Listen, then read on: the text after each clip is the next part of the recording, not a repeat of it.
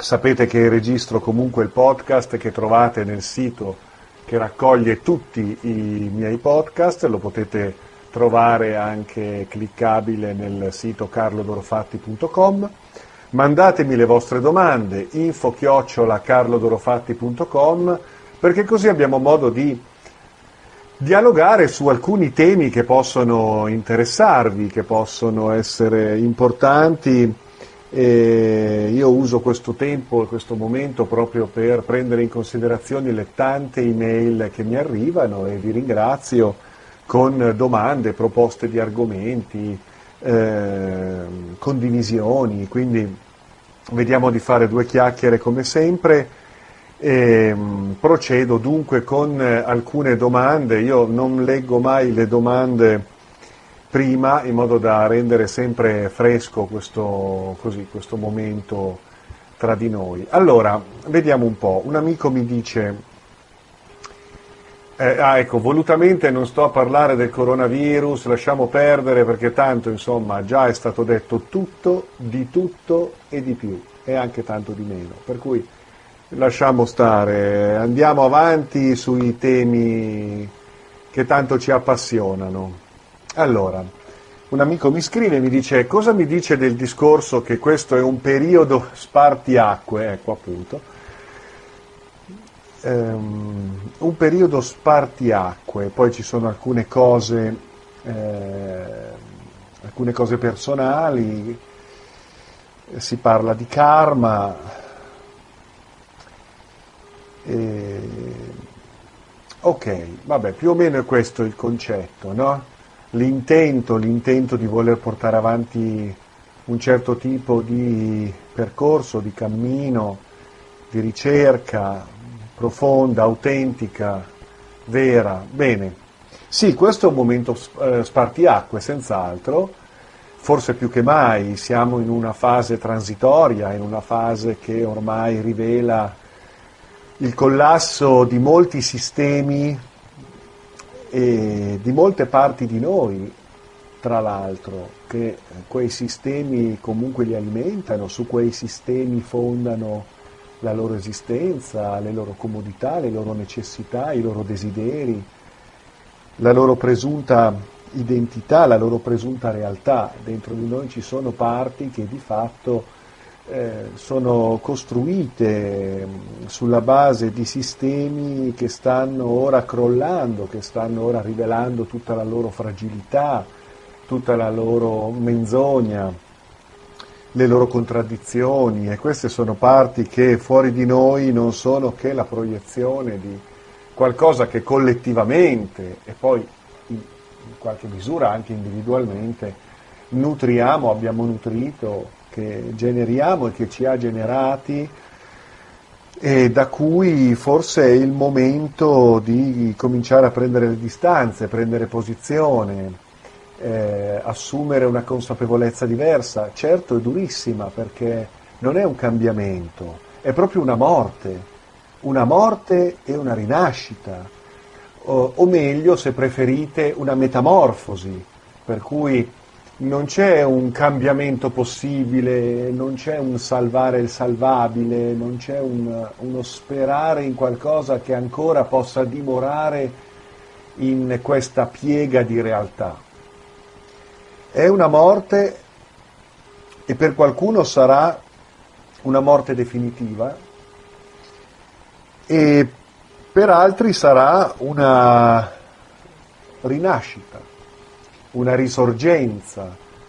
Eh, e in questo quello che sta capitando sicuramente è uno spartiacque, è un momento in cui si prende posizione, si definiscono le posizioni, eh, si rivelano le posizioni di ognuno e pertanto è un uh, momento di grande opportunità ma anche eh, drammaticamente da prendere sul serio nel momento in cui consideriamo che si stanno ormai manifestando eh, i processi di putrefazione di una civiltà ormai al limite che così rivela i suoi fallimenti, così come eventualmente ciò che può essere invece eh, tutelato, conservato nella sua bellezza, in quello che può essere stato un ciclo di cui non c'è da buttare via tutto.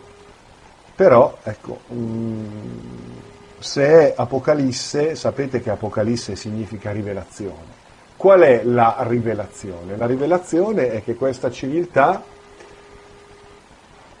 è alla frutta, ha fatto il suo corso, ha fatto il suo tempo, nel bene, nel male, nel malissimo,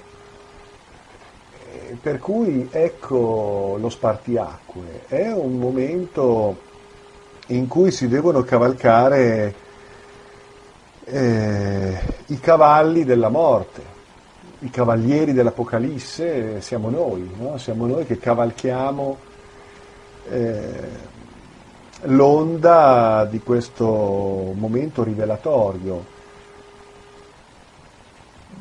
Rinascita vuol dire eh, revisione radicale, una revisione radicale che implica un, un, una putrefazione, un collasso, una morte che non saremo noi neanche a determinare, a decidere.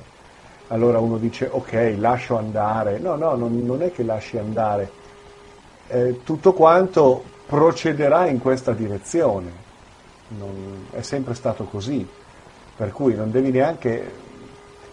Eh, bisogna accettare, ammettere la conclusione mm, neanche di un inganno, la conclusione di un ciclo, la conclusione di un'esperienza che sta rivelando i suoi limiti.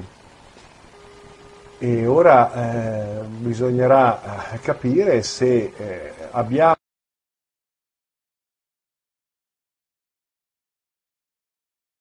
con semi, eh, humus fertile per una rinascita oppure se saremo solo scarto, se saremo solo qualcosa da, dal quale non, non, potrà nascere nulla se non attraverso un, un caotico rimescolarsi di, di possibilità senza identità, eh, senza premesse. Eh, per cui giochiamoci bene questo momento mm, che determiniamo, ma io direi forse più dal quale siamo determinati. Per cui ti do ragione, caro amico di Torino, che saluto sempre volentieri.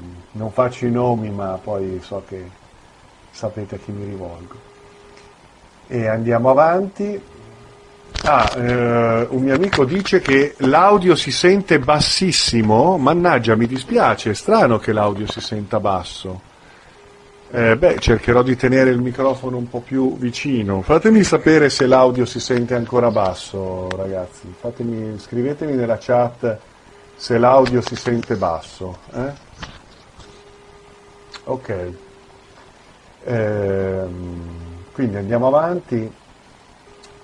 Un altro, un altro amico mi dice eh, scrivetemi se si sente basso, eh, mi raccomando, eh, perché ho appena cambiato il controller della videocam, della webcam. Ho fatto un aggiornamento, in realtà poi si sta meglio quando, come si suol dire, si stava meglio quando si stava peggio, ecco, cioè alla fine fare gli aggiornamenti è sempre, è sempre un brutto affare. Ok, vabbè, vediamo se così mi sentite meglio, non lo so, lo spero. Allora, ehm, buongiorno Carlo, davvero interessante, bla bla bla. Allora, avere un tuo parere riguardo ai risvolti spirituali che potranno svilupparsi per via di questa situazione del coronavirus. Ah, mannaggia, voi mi fate parlare di questa storia. Da una parte ho l'impressione che questa sia una malattia che la razza umana ha creato per evolvere, indipendentemente dalla pura origine scientifico-biologica del virus. Penso che stiamo andando incontro ad un rallentamento forzato dei ritmi di vita, ad un ritorno a noi stessi in quanto esseri spirituali.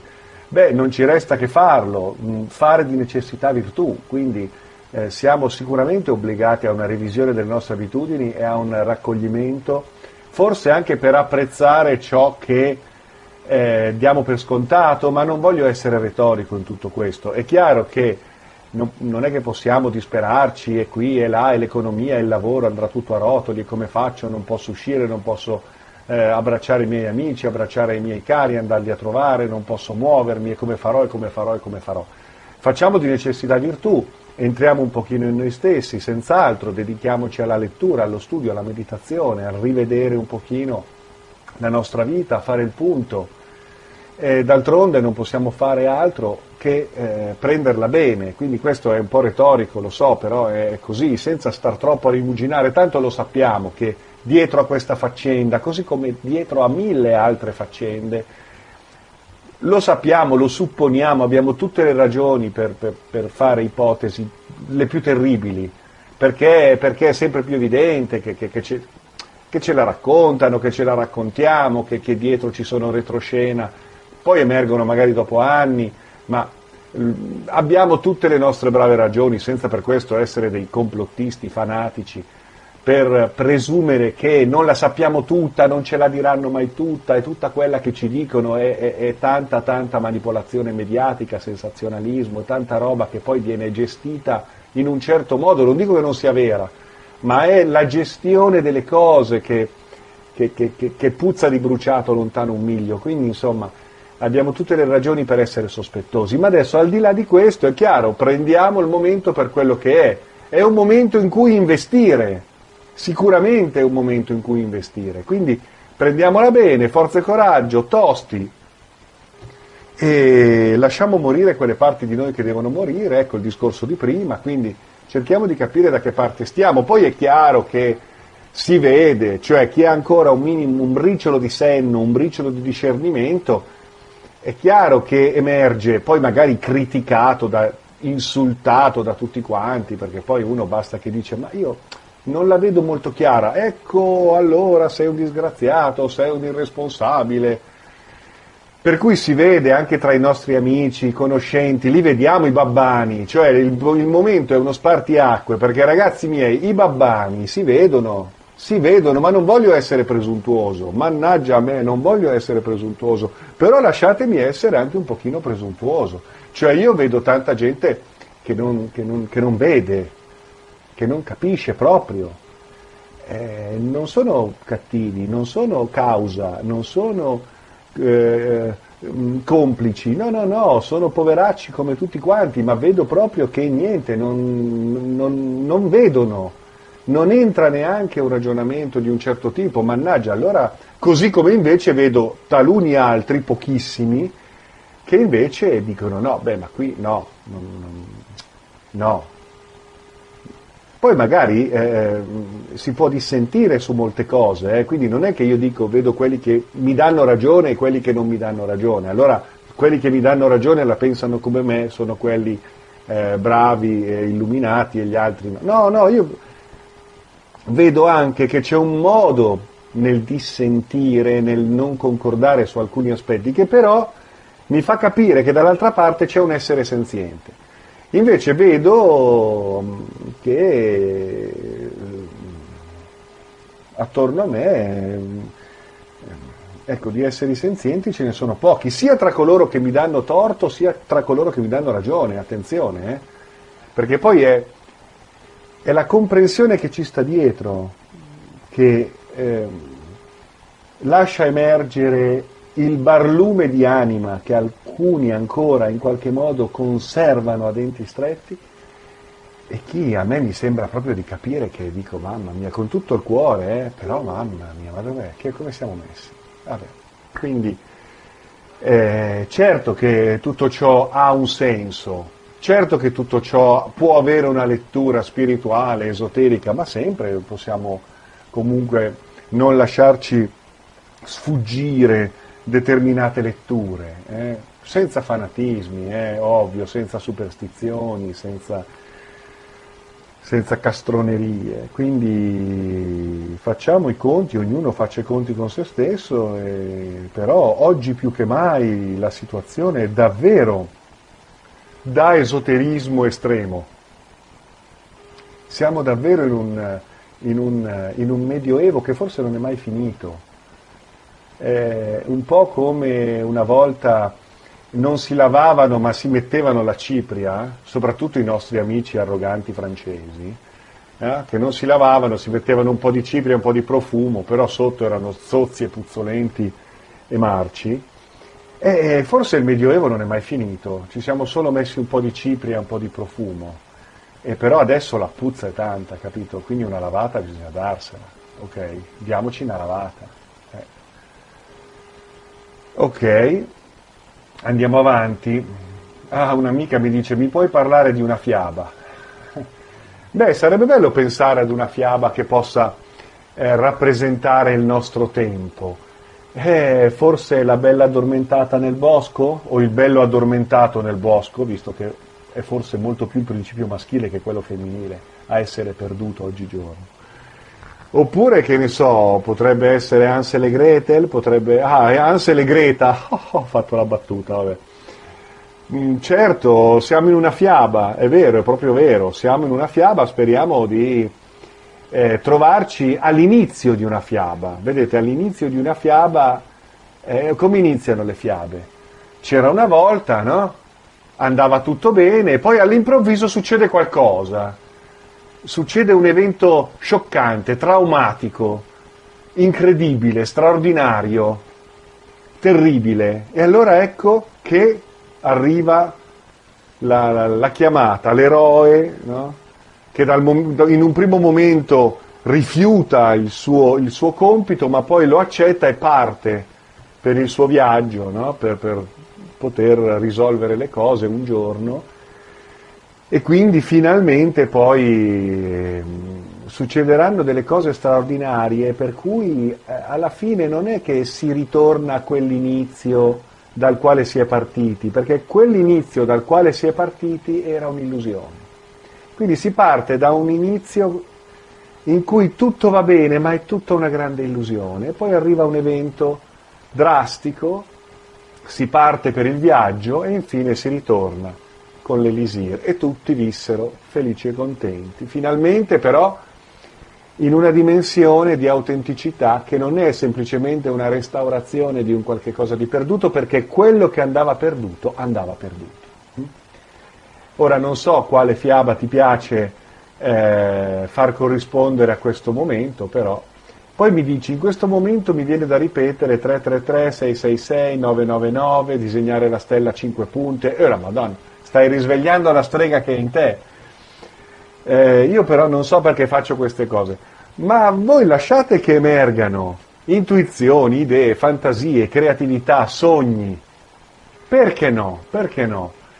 Quindi può essere qualcosa di fantasioso che riemerge, antiche memorie, che ne so io cosa può essere, non lo so. Poi mi dice perché hai smesso di fare podcast? Eh, non ho smesso di fare podcast, però un attimo, datemi, anch'io sto scrivendo, sto riscrivendo i miei libri, sto facendo i webinar, sto facendo gli streaming, la meditazione online, un attimo. Però, eh, come vedete, il podcast eh, lo faccio. Eh, quindi, eh, boh, va bene, dai, eh, la fiaba inventatela. Oggi dobbiamo scrivercele le nostre fiabe, a parte che le fiabe hanno, non hanno un tempo, no? Perché poi le fiabe sono i grandi miti, le grandi mitologie del popolo, no? del folklore. Eh, però le fiabe eh, sono ancora più rivelatorie dei miti, perché vedete, i miti traducono ma tradiscono il vero. Mentre la fiaba nella sua semplicità e nella sua immediatezza forse è ancora più vicina al vero che non il mito. Comunque stiamo parlando di una poetica senza tempo che dobbiamo recuperare, la nostra poetica, la nostra epica, ma andiamo veramente sui balconi a suonare ragazzi, ma veramente. Recuperiamo il senso del bello, il senso dell'arte, Forse è vero che l'arte ci, ci salverà, eh, a me non mi piace ragionare per slogan, però pensiamoci un po', quindi scrivete poesie, scrivete fiabe, oppure leggetene, leggetene in questi giorni. E che, come diceva oggi un mio caro amico in un suo post, siate erotici, non fate morire la libido, in fondo, eh, diceva questo mio caro amico, in fondo no, eh, il Decameron eh, no? vi ricordate quel, quel, quel eh, quella bellissima opera di, del Boccaccio, no? in effetti racconta proprio di questi giovani che si rinchiudono in un castello, no? fuori c'è la peste e, e, e, lì ecco, si apre il, il, racconto di questi giovani che si danno no? Alla, all'arte, alla poesia, all'eros. Ecco, eh, siamo, siamo erotici in questo momento. Eh? Qualsiasi cosa questo voglia dire per ognuno di voi. Poi mi dice, ah, qui hai fatto, ah, la meditazione, durante la meditazione di ieri ti sei vista fasciata e deposta in una tomba, mannaggia, eh, vabbè si parla di morte in effetti, mi mettevo olio facendo una croce, eh, bla bla bla, stella a cinque punte, chiudevo poi la tomba, il mio corpo rimaneva lì, beh d'altronde e, e, poi andavo verso una porta piena di luce. Ma d'altronde la meditazione è un po' questo, no? È un entrare. Fare meditazione vuol dire veramente essere avvolti da un sudario. Eh? Un magista del secolo scorso parlava del, del sudario della volontà. Ebbene sì, la meditazione è un momento di morte trasfigurazione e rinascita. Ogni momento in, in cui ci dedichiamo alla meditazione, alla, alla presenza, all'introspezione profonda, è un po', è un po come morire, no? quando si raggiunge quel silenzio profondissimo, inesorabile, vertiginoso, eh? potente, è molto potente tutto questo perché arriviamo proprio ad una sensazione quasi di, di, di paralisi del respiro perfino. No? E,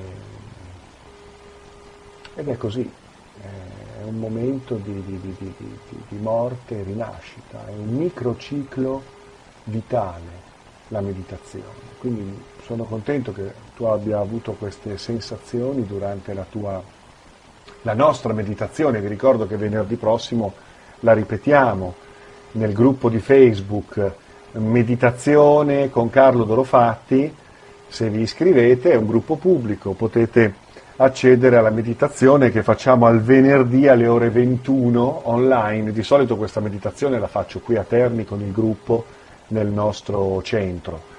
Ovviamente non potendoci incontrare in questo periodo, eh, la faccio online e la apro a tutti quanti, la estendo a tutti quanti. Potete accedere gratuitamente, poi se volete fare una donazione usando il tasto donazione nel sito carlodorofatti.com, in fondo alla home page, donazione, mi buttate là 5-10 euro, va bene, eh? Oh, non uno, non uno che abbia fatto una donazione ieri, eravate più di 100 collegati, non uno che ha mandato Marano, ma siete proprio dei taccagni, porca puttana. Vabbè, dai, fatemi divertire, fatemi divertire. Comunque, venerdì prossimo rinnovo l'appuntamento con la meditazione, libera e gratuita, ovviamente eh, andiamo avanti con questi momenti di incontro insieme. Vi ricordo tra l'altro che domani l'appuntamento che era previsto per Napoli, la, le tecniche corporeo-alchemiche per la costruzione dei corpi solari, si parla di corpo di luce, si attuano delle meditazioni particolari già di un certo livello, ma è aperto a tutti, l'ho trasformata in una giornata in streaming, per cui se volete mi scrivete, eh, vi iscrivo domani tutto il giorno, io sarò in diretta streaming eh, prima con il gruppo di Facebook che ho dedicato a questo particolare corso, con gli allievi di Napoli naturalmente, e poi probabilmente passeremo a Zoom per avere anche un'interazione più, eh, più immediata. Quindi domani se volete c'è questo corso, è un corso, ci si iscrive tramite il sito, costa 60 euro, non vi preoccupate, vi mando la fattura, è tutto perfetto, eh? quindi mi mandate il, il, il pagamento, eh? è un corso tutta la giornata, 60 euro in streaming, penso che possa essere una cosa accettabilissima. E quindi ecco, adesso sto lavorando un po' in questa direzione per creare dei momenti di interazione, di incontro, alcuni liberi, gratuiti, come questo qui, e va bene, altri invece che erano dei veri e propri corsi, dei seminari che... Eh, organizzavo in tempo reale di persona, in diretta con le varie persone, ecco adesso le facciamo online e quindi le estendo a tutto il territorio nazionale. Ok, um, altra domanda, abbiamo ancora, sì sì, abbiamo ancora una decina di minuti, un quarto d'ora, vediamo se ci sono dei vostri commenti. Uh, dicono l'audio è ok, perfetto. Carlo, cosa ne pensi della legge dello sdoppiamento di Garnier? Guarda, io ne ho letti tanti di libri, ne ho fatte tante di esperienze, ma io non ho idea di che cosa sia la legge dello sdoppiamento di Garnier. Se parli del momento spartiacque mi sembra di ricordare, mi sembra di ricordare che abbia a che fare con lo sdoppiamento dei piani, della realtà, comunque eh, magari fammi una domanda per la prossima volta, mi mandi qualche elemento così magari poi ne parliamo di questa benedetta legge di sdoppiamento di Garnier. Non sono un'enciclopedia ambulante, quindi scusatemi, però a volte non ho tutto, tutto a memoria. Dice un altro amico, Carlo, è più vera la realtà o i sogni lucidi? Allora, è più vera la realtà o i sogni lucidi? È più vera la realtà, se è realtà. Se non è realtà, allora forse potrebbero essere più prossimi la realtà i sogni lucidi. Una mia cara amica mi scrive, la domanda che ti faccio riguarda i sogni. To, guarda, eh, proprio come il cacio sui maccheroni, direi. Allora, sappiamo che il mondo onirico, leggo l'email, è reale, tanto quanto il mondo materiale. È una dimensione diversa rispetto alla nostra. Il mio mondo onirico è molto ricco, faccio spesso sogni premonitori e a volte ricevo messaggi che hanno poi un riscontro reale nel mondo materiale. Bene, molto bello questo, molto bello, possibile, assolutamente possibile, plausibile. Io faccio poi dei seminari proprio sul, sui sogni lucidi, sulle esperienze ultracorporee e quindi sono molto felice che tu abbia questo riscontro così diretto. Volevo chiederti se secondo te è possibile che un'azione mirata nel mondo dei sogni abbia poi un effetto nella realtà nella quale viviamo. Dice esempio, se una persona non sta bene e non so come aiutarla a guarire, se la incontro in sogno posso usare delle tecniche di guarigione che poi avranno dei fenomeni, degli effetti positivi nel mondo materiale? È possibile fare in sogno cose che non eh, che non è possibile fare nella nostra dimensione. Puoi parlare dell'antica modalità dell'incubazione dei sogni, come ad esempio avveniva nei templi di Asclepio, per ricevere risposte a domande precise e per la guarigione, puoi suggerire delle tecniche per poter guarire una persona nel mondo onirico e ottenere la guarigione nel mondo materiale? Allora, io penso che sia possibile quello che dici, dipende tutto dal soggetto, dal soggetto operante, dal soggetto sognante. Perché, um, mettiamola così, i,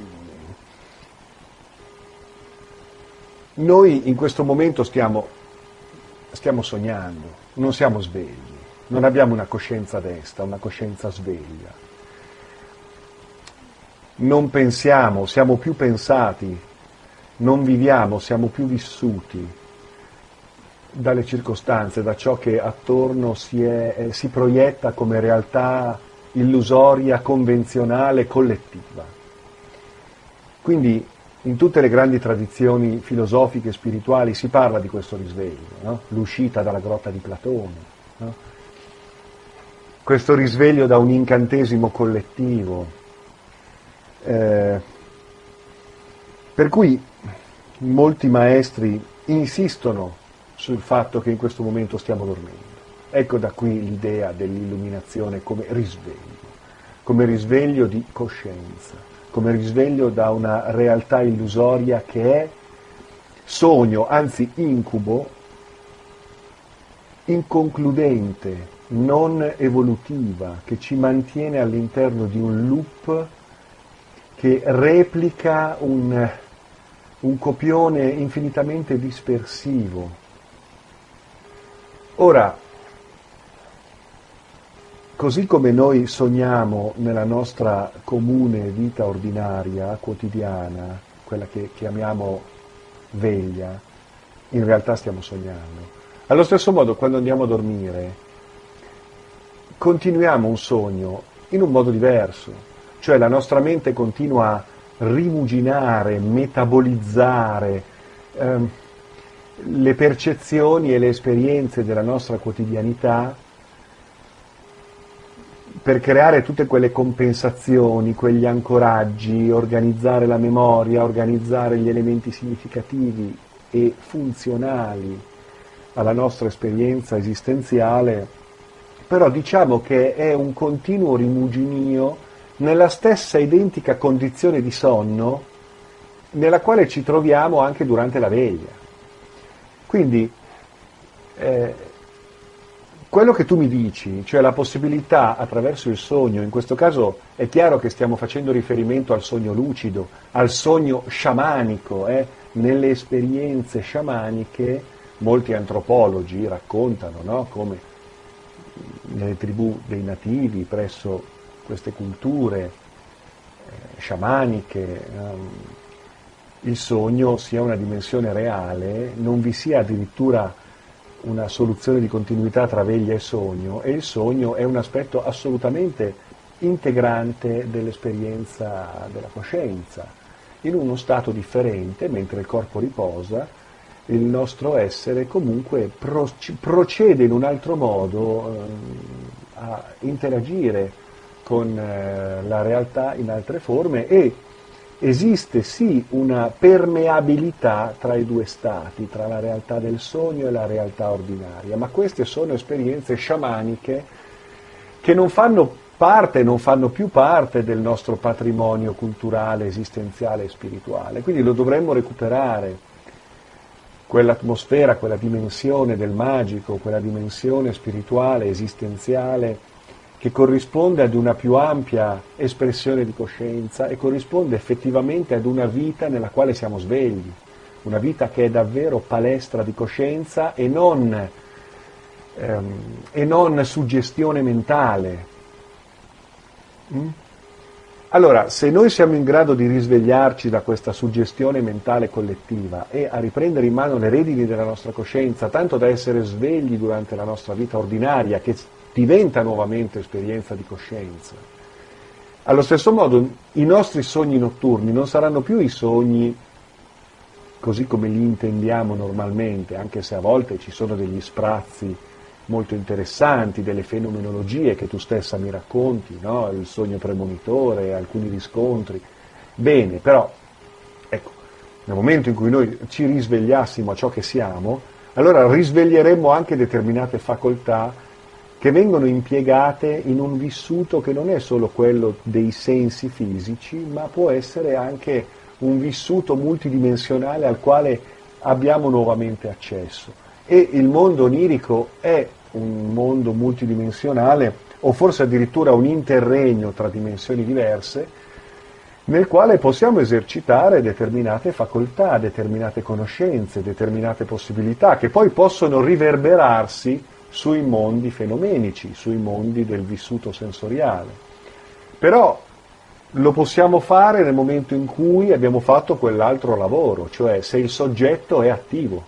Allora, se il soggetto è attivo nella vita ordinaria in quanto espressione di coscienza, in quanto unità vitale evolutiva, allora nel sogno questo soggetto attivo sarà altrettanto capace di esprimere determinate facoltà, determinate conoscenze, determinate possibilità e allora perché no? Certamente la dimensione del sogno diventa parte integrante della nostra interazione con la vita, vita in questo caso intesa come qualcosa di molto più ampio rispetto all'esperienza corporea e sensoriale eh, che è poi l'esperienza sicuramente più importante perché è quella l'esperienza evolutiva con la quale ci confrontiamo.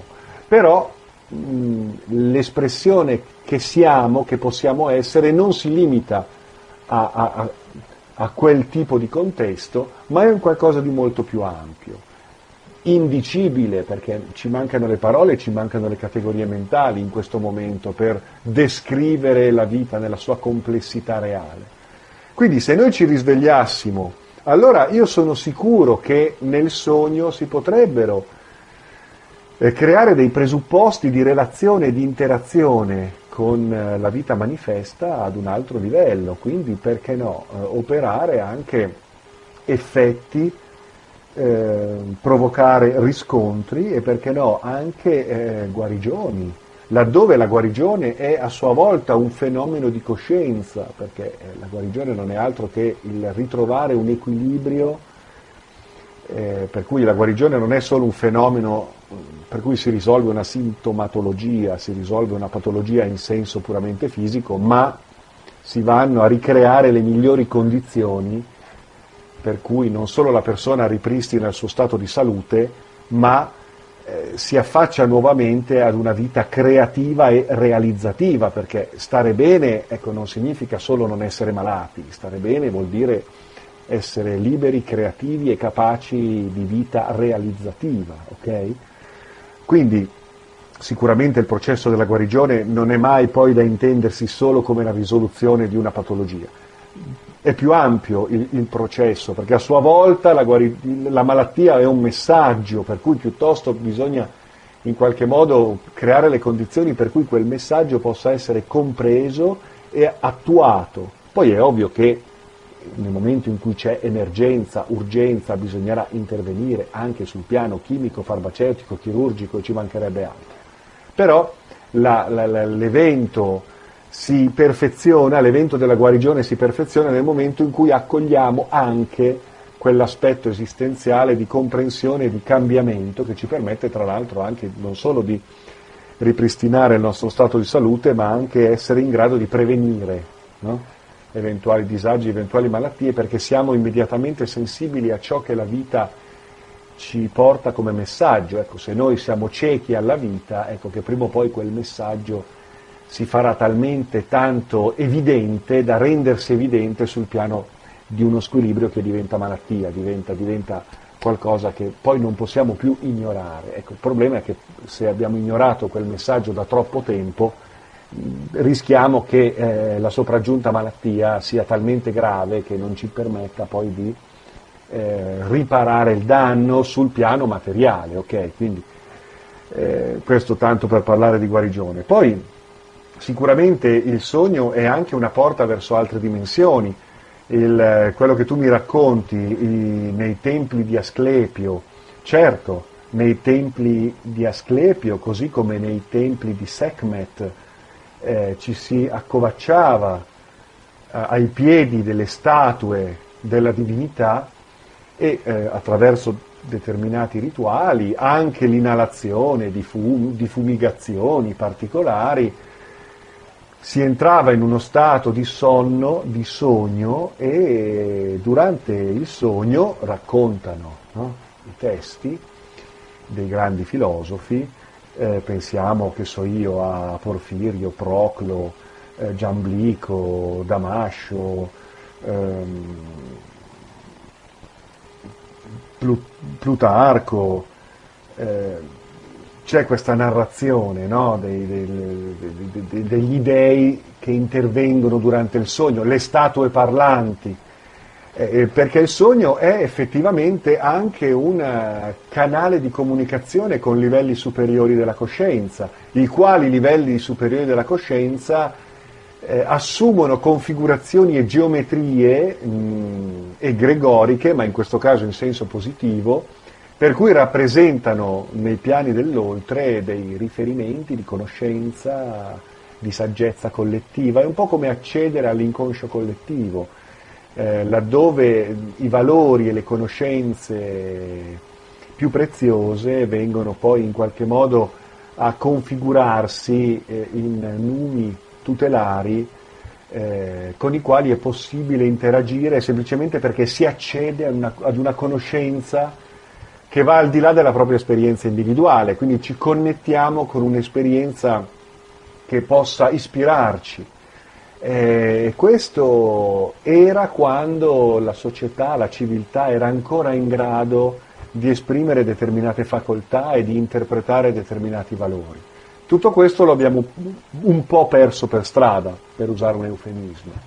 Dobbiamo riaffacciarci alla dimensione del magico, dell'esoterico, dello spirituale, dell'invisibile. Oggi abbiamo degli strumenti in più perché oggi la scienza è alleata, non è nemica. Eh, I nemici sono gli scientisti, no? quelli, quelli che, che, adorano, il, il, sono gli adoratori del laicismo. No? E allora, vabbè, abbiamo Piero Angela con il CICAP, con tutte quelle storie lì, per cui la scienza è solo quella materiale, eccetera, eccetera. Però in realtà ci sono fior fior di scienziati molto più aperti, che naturalmente ammettono la multidimensionalità della realtà, l'esistenza di facoltà profonde, latenti, un'evoluzione che non sia solo da intendersi su un piano materiale, ma che si affacci all'invisibile, perché nell'invisibile risiedono le reali cause del visibile e allora ecco che oggi abbiamo degli strumenti e un linguaggio eh, per descrivere le dinamiche che nei tempi arcaici erano le dinamiche del magico, ma del magico in senso filosofico, in senso alchemico, in senso spirituale, eh? non certo in senso superstizioso, non sto parlando di credulonerie o, o di niente di, di, di, strano, che poi in fondo la superstizione, il folklore e la creduloneria sono, sono i figli bastardi della religione eh, quindi è, è, comunque quello il veleno che, che, che poi ci, ci, conduce ad una vita o superstiziosa o materialistica. Eh, la dimensione del magico invece è una dimensione filosofica straordinaria, alla quale dobbiamo riaprire il cuore più che la mente. E allora ecco che i nostri sogni potranno essere nuovamente dimensioni eh, interstiziali delle realtà possibili attraverso i quali agire da dietro le quinte rispetto ai palcoscenici visibili mm, della nostra vita sensoriale. Quindi sì, è possibile, ma non nel momento in cui stiamo dormendo. Per fare questo non ci sono tecniche, c'è un percorso di risveglio, c'è un processo di lavoro interiore, di, conoscenza, di risveglio energetico, di eh, comprensione, consapevolezza, eh, grazie al quale poi potranno riemergere determinate possibilità, ma semplicemente come corollario di un, per, di un processo di consapevolezza e non in quanto tali perché applichiamo una tecnica e allora ecco che esercitiamo improvvisamente dei poteri paranormali perché chissà cosa abbiamo, cosa, cosa ci siamo inventati. Quindi ehm, ogni nostra facoltà può essere eh, risvegliata nel momento in cui eh, ci preoccupiamo della cosa più importante, che non è quella di risvegliare poteri paranormali, ma è quella di comprendere noi stessi. Bene, io detto questo vi ringrazio, vi rimando al prossimo podcast. E vi ricordo quindi domani se volete mi contattate info-carlodorofatti.com se volete partecipare alla giornata di meditazione che si svolgerà in streaming. Un altro appuntamento in streaming sarà quello del 29 marzo, domenica 29 marzo, una giornata dedicata all'alchimia eh, che era prevista con il gruppo di Brescia, con il gruppo dell'Accademia di Brescia, eh, però facciamo in streaming a livello nazionale. E il venerdì sera la meditazione insieme, così come abbiamo fatto ieri e spero, spero di fare cosa gradita. Io vi ringrazio, mandatemi le vostre domande, mi fermo qui per adesso. info-carodorofatti.com Buona serata e buoni sogni. Ciao a tutti.